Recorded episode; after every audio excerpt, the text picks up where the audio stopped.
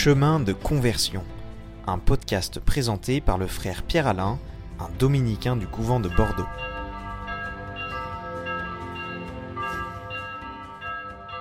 Partons à la découverte des personnages de l'Évangile qui ont parcouru des chemins de conversion au contact du Christ.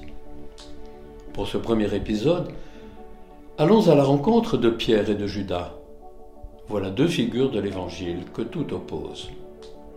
L'un et l'autre, séduits et touchés par le message de Jésus et appelés par lui, se mettent à sa suite. Ils lui sont très attachés et le suivront jusqu'à Jérusalem.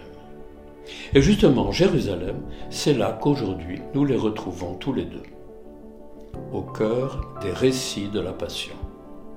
Nous les retrouvons prenant brutalement conscience de leurs péchés. Mais nous allons voir que l'approche personnelle de leur faute sera pour l'un et pour l'autre très différente. Commençons par Judas.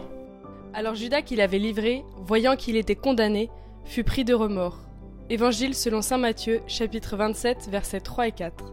D'une seconde à l'autre, la prise de conscience se fait lapidaire. Son acte lui saute à la figure. Il est pris dans un électrochoc. C'est moi qui ai fait ça. Mais qu'est-ce qui m'a pris? Ce n'est pas ça que j'ai voulu. Pourquoi Dieu n'a-t-il pas arrêté mon bras? Pourquoi j'ai accepté cet argent? Il mesure les conséquences de son acte. Il s'enfonce alors dans le déni et dès lors, il va se complaire dans la dynamique narcissique de son péché. À partir de ce moment-là, il entre dans une spirale de violence qu'il ne pourra plus maîtriser, aspiré qu'il est par le remords. Et la gravité de son péché lui semble impardonnable, surtout que personne ne la prenne, et surtout pas Jésus. Alors il va chercher à revenir en arrière. Il veut faire comme s'il n'avait pas péché. Il va chercher à effacer sa faute par lui-même. Tout d'abord, il cherche à rendre cet argent qui lui brûle les mains et les yeux. C'est assez mystérieux d'ailleurs, car la somme pour laquelle il a vendu Jésus est dérisoire. Les grands prêtres refusent. Ensuite, on avait la possibilité d'annuler une vente en rapportant l'argent dans le temple. Ce n'est pas possible, les conditions n'y sont pas.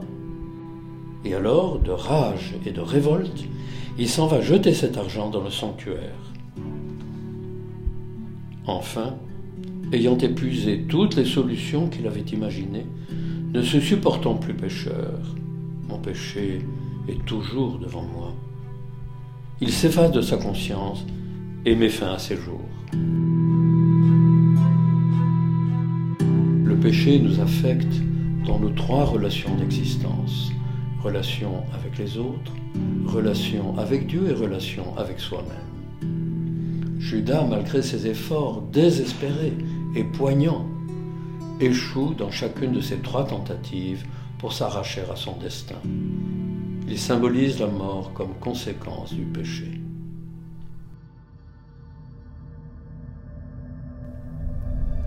Avec Pierre, nous allons voir maintenant une réaction bien différente. Tout d'abord, la prise de conscience de son péché.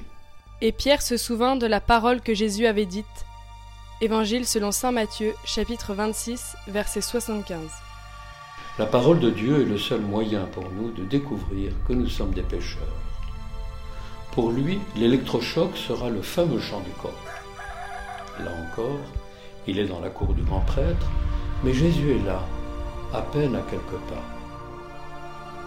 Pierre vient de le renier, et farouchement.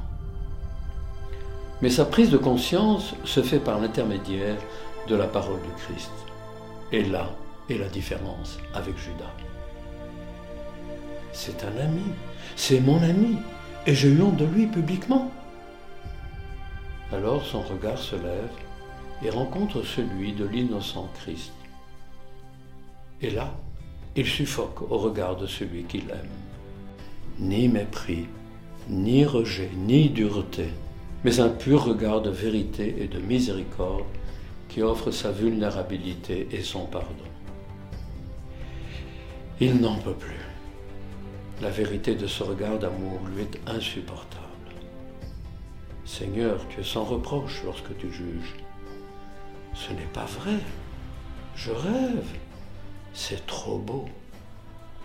Il éclate en sanglots, et il s'enfuit au loin, loin de cette cour fermée, loin de cette nuit de ténèbres. Seul le Christ peut affronter les ténèbres du péché et la mort vers laquelle il s'avance dans un combat dont il sortira vainqueur par la puissance de l'amour.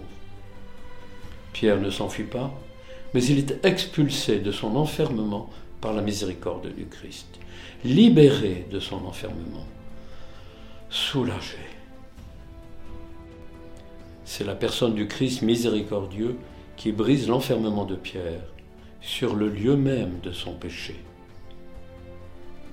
Avec Pierre, le premier des papes, nous découvrons que l'Église a pour fondation le roc de la miséricorde.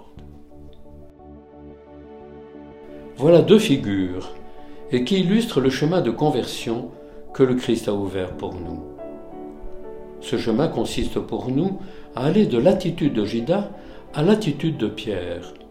Judas a interrompu le chemin de conversion. Il a refusé d'affronter le regard de Jésus, car il s'est condamné lui-même. Vous comprenez alors pourquoi l'Église, depuis la Pentecôte, le répète inlassablement. Mais lisez l'Écriture, méditez-la, scrutez-la, faites-en votre nourriture. Car l'homme ne vit pas seulement de pain, mais de toute parole qui sort de la bouche de Dieu. Et nous, chers amis, on se retrouve bientôt pour découvrir un nouveau chemin de conversion.